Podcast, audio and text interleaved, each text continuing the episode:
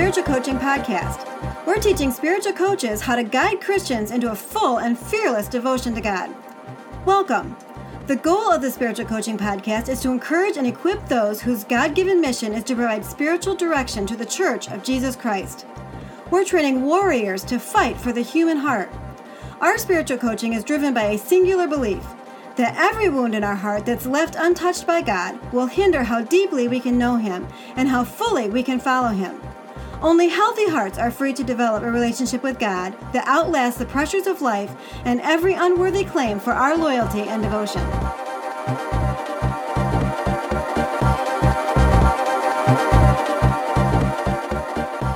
Welcome, everyone. You have found the Two Rivers Spiritual Coaching Podcast. We're teaching spiritual coaches how to fight for and guide reluctant hearts into a full and fearless devotion to God. In this episode of our podcast, we'll move from the, you know the seven aspects of spiritual coaching that I shared in the last episode to focus on something that will follow the coaching session: homework. There is a known danger for all counselors, and that includes spiritual coaches. The the counselee or the counseled can become negatively and even romantically attached to their counselor. It is something termed transference uh, in the professional world, and which is and that's when someone redirects feelings and emotions that are held over from childhood onto someone new in their present. Uh, the coached becomes attached in an unhealthy way to the coach when those unmet longings, especially those that are held unconsciously, are directed at their coach, counselor, or therapist. I don't know that this is completely unavoidable, but I do think that it won't matter if we can help them become dependent upon God rather than on us. Because we've been of help to them in a critical time of need, they see us as their Savior instead of God if we position ourselves where only God should be. But if rightly handled, we might succeed in directing them to turn their heart towards God and not miss a chance to come to the belief that God loves them and is their only hope for abundant life. But if we aren't careful to direct all credit to God and to structure a Godward process, folks may think that we are the reason that they're doing better. This is harmful because unhealthy ties can be created between coach and the coached, and that can lead to any number of damaging outcomes. More than one coach, or counselor, teacher, professor have gotten romantically involved in those they're supposed to help instead of hurt. That extreme is possible, but the more obvious risk is that they affix their hearts to us instead of God, not romantically, uh, but but dependently. By affix, I simply mean that their their respect and appreciation and trust it comes to us rather than to God. A time of extreme need and a key moment in life, maybe a once in a lifetime chance to become so deeply in love with and devoted to God that it holds their loyalty for the rest of their lives. That's the moment. That's what's at stake. And how dare we take that from them, especially to put ourselves where only God belongs and deserves to be? Now, one way to help uh, avoid this unhealthy connection to us rather than to God uh, is through homework. Ah, yes, of course. The phone has to bing in the middle of recording an episode. All right, so one way to help avoid this is through homework. Instead of diving right into uh, their pressing problem at the first time that they come in, we send them home to hear from God for themselves. Uh, I used to do that, you know, start right out asking questions, trying to figure out what their true problem was for them. More often than not, the thing that brings them in is a is a symptom, and and they need to pop the hood to figure out what has gone wrong. Even if not, they need insight to understand the why behind the what and the how behind the why. And I tried to figure all of that out for them before I fell on this idea of homework. Three reasons for using homework. First, and so this might be surprising to you, but uh, and maybe even insensitive, but maybe the biggest reason why I use homework is that it helps to distinguish between those who are serious about getting help and those who aren't. Some people just don't want help if they have to do the work. Others are just understandably not ready. Uh, the, the, the trauma that they've experienced is, is, is going to be very difficult for them to unearth and to and to sit with and to look at. And of course, they are reluctant. Uh, but homework helps them realize that their progress that their progress is their responsibility. Okay, homework helps them realize that their progress is their responsibility and it helps them discover just how serious they are about change and obedience. Often people think they're ready and find out that they really aren't anywhere near serious enough or desperate enough to begin and then stick with the hard work and spiritual realities that are required. Spiritual coaches are not responsible for making sure people grow. We want that, but it's not our responsibility. It's not our job to take that from them or to take up the, the Spirit's role of knowing when the timing is right in their lives. We may uh, parent people just a bit and encourage and nudge, but at the point we begin to press aggressively, to force our agenda or timetable on them or manipulate them, we've crossed the line. So this is one reason I don't make a follow-up appointment at the end of an appointment. I tell them to get in touch with me when they're when they've done their homework. And more on that in a moment. Homework is one way uh, for everyone to assess just how much help is truly desired. Secondly, um, homework means that they will have to hear from God for themselves. They found out that I'm not going to do it for them, that is, hear from God for them, but also that they don't need me to. When they do the homework and return with it, they make progress based on what they bring back with them. Progress based on what they heard from God. At that point, you can remind them that God loves them and is uh, the one they need, proven by the fact that He showed up when they called out to Him uh, um, as they worked through their homework. And that He subsequently showed up again when they prayed through the problem that we found ourselves at because of the starting place the homework gave us. Then God is their hero, their savior, and their all. Can you see uh, what the homework is trying to do here? What I'm trying to do with the homework? Many people have never sat and had a conversation with God, not for 15 minutes, let alone for 30 to 60 minutes. The homework helps them learn to do that. If they're desperate enough, they'll look to God, and in turn, they learn to converse with Him. Uh, we use two homework prompts one that explains how to give themselves the best chance of a successful conversation, and a second one that directs them what to do when they're actually in that conversation. Uh, that way, they don't, you know, sit down and have no idea how to get started or what to ask. Having nothing to help direct their thoughts is a pretty good way to make sure that first timers never come back with finished homework. And we obviously don't want that. Often, when I'm trying to communicate the wisdom of homework, I'll explain it by referring to that age old adage uh, or proverb um, give a man to fish and he eats for a day, or he's hungry again in an hour, but teach them to fish and they eat for a lifetime. They're never hungry again. If they have to go figure out what's bothering them by asking God, they learn to do it in the future on their own. Sure, they often need someone to interpret what God tells them. They, they can't understand the importance or impact of what God points out to them from the disadvantaged position as subjective players in their own narrative. But once they realize that God will talk to them if they just ask and wait long enough to hear Him, it'll do all sorts of good for their future relationship with God. You're showing them the way to know what's wrong in the moment and how to make progress on their own next time, as much as is possible on their own and they learn how to tell someone else how to do it as well. So, homework lets them know that their sp- spiritual growth and health is their responsibility, helps them even figure out whether or not they're even ready. Um, and it helps them hear from God for themselves. And then, third, uh, um, spiritual coaches must operate on the assumption that God knows what's best, including the order and timing uh, of the recovery for everyone who calls on him for a rescue. So the third thing is that homework lets God lead. I like the way the message renders Jeremiah 29:11. I know what I'm doing. I have it all planned out. Plans to take care of you, not abandon you. Plans to give you a future that you hope for. The future that you've hoped for. So, you know, I know what I'm doing suggests that God might know what he's doing and that his way of approaching a problem is better than mine. Even when we see something that will eventually need to be addressed that may not be where God would have them begin to take back their freedom. I've discovered that where I would begin with people is often not the same place that God directs us to start the healing process after they've done their homework. He knows what is a product and what is a source, how much people can take at the moment, and whether they need to begin with a huge issue or get some confidence with a minor one.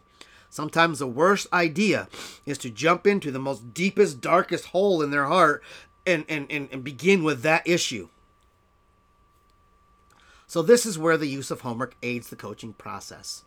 They're instructed to talk with God about their problems, uh, having been supplied with a, a topic for discussion from their first session.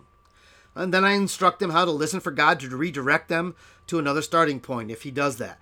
They're given tools to help them and then sent off without making a return appointment.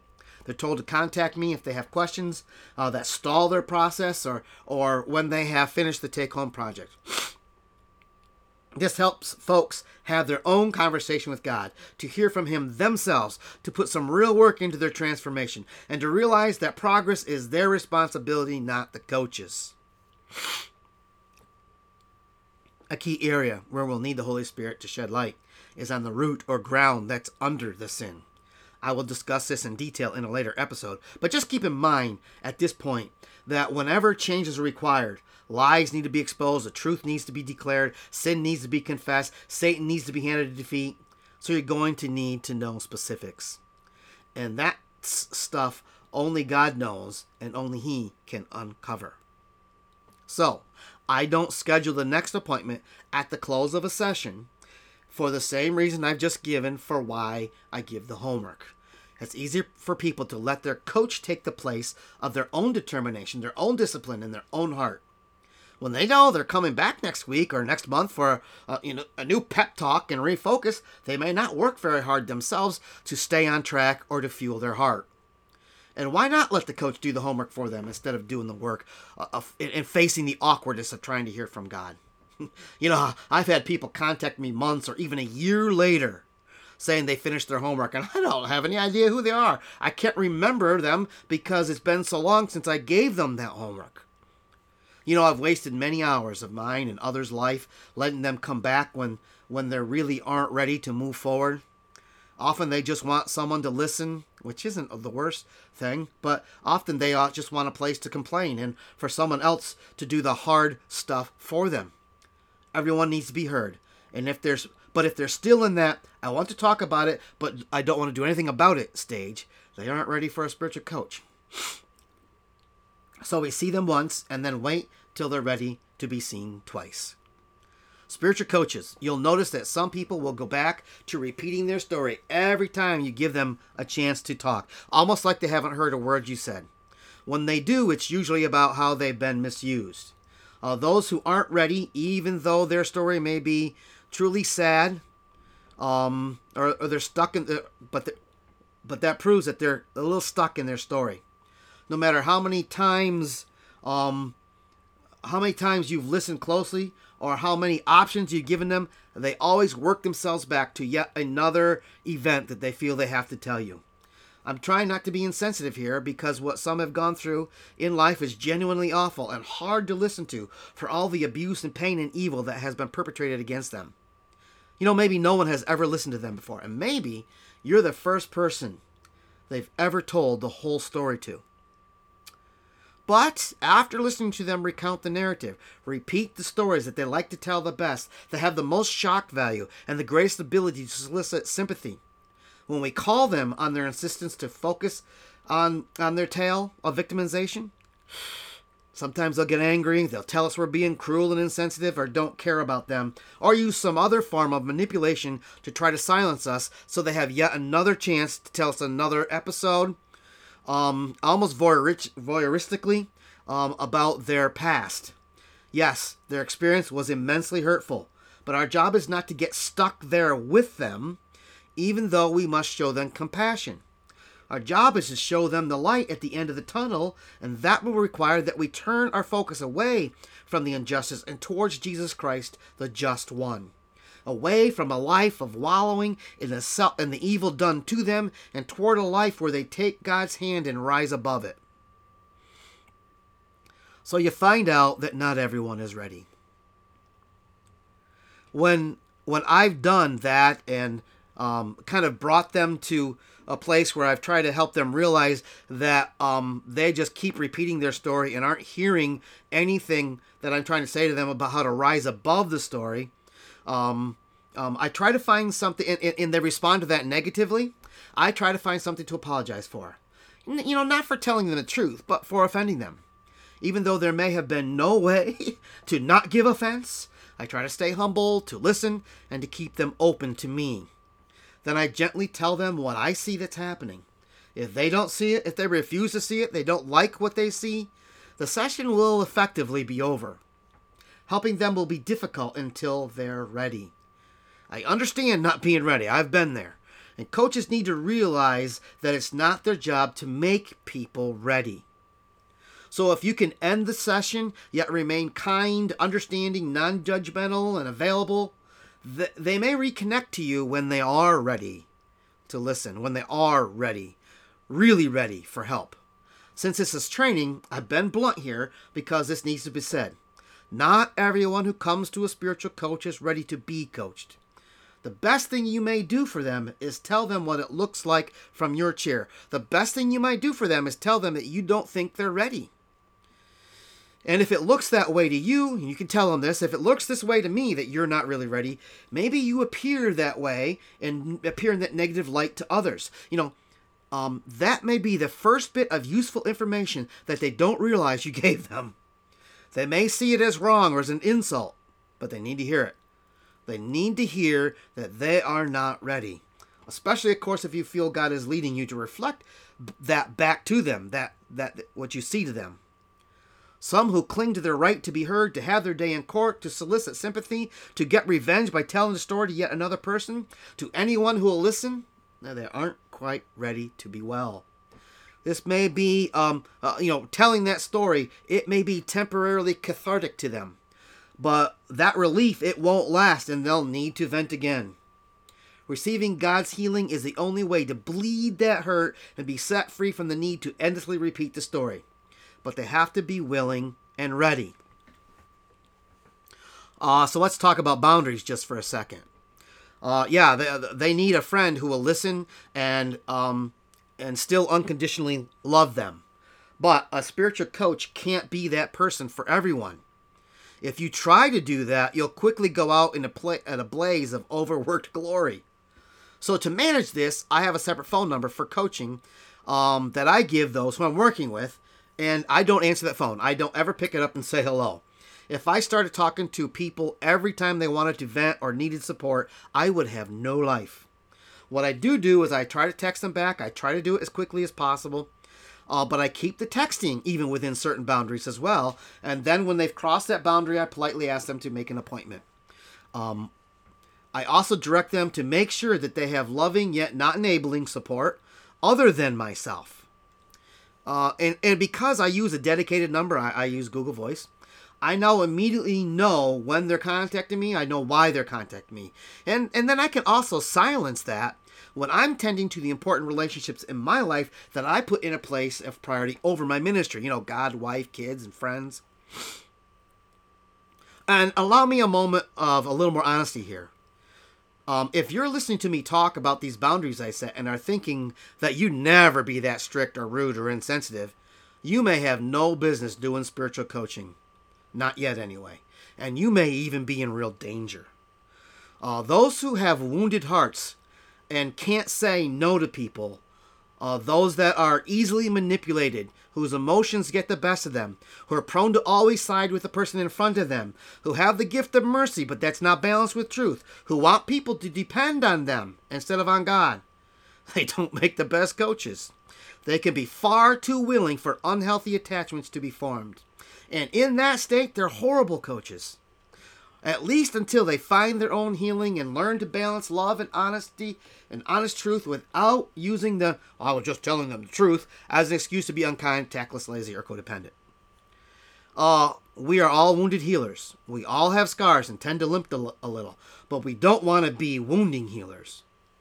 And those who haven't yet walked the road that leads to the healing they need for what um for what they know is broken, they can't show others the way and have no business pretending that they can.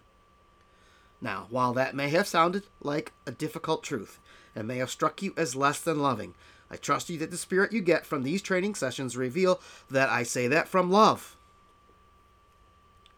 In an upcoming session, I'll explain the homework that I've uh, alluded to here, um, those two handouts that I use in more detail, and I will actually uh, tell you how to um, find the links to get to them. Again, I want to send a big thank you to all who are listening. That this episode of podcast has been helpful to you. You can help us get the word out by taking the time to like us on whatever streaming app you're using, and by sharing the link to our podcast or to a specific episode with someone that you think might benefit from them. Next time on the Two Rivers Spiritual Coaching Podcast, we'll tackle the difficult reality that the tragedy in people's lives holds great value if handled correctly. Okay, that's a difficult reality, but we're going to tackle the idea that tragedy, while it can be destructive, it can also be constructive. And it can actually be a treasure we, um, we dig out of our personal narrative.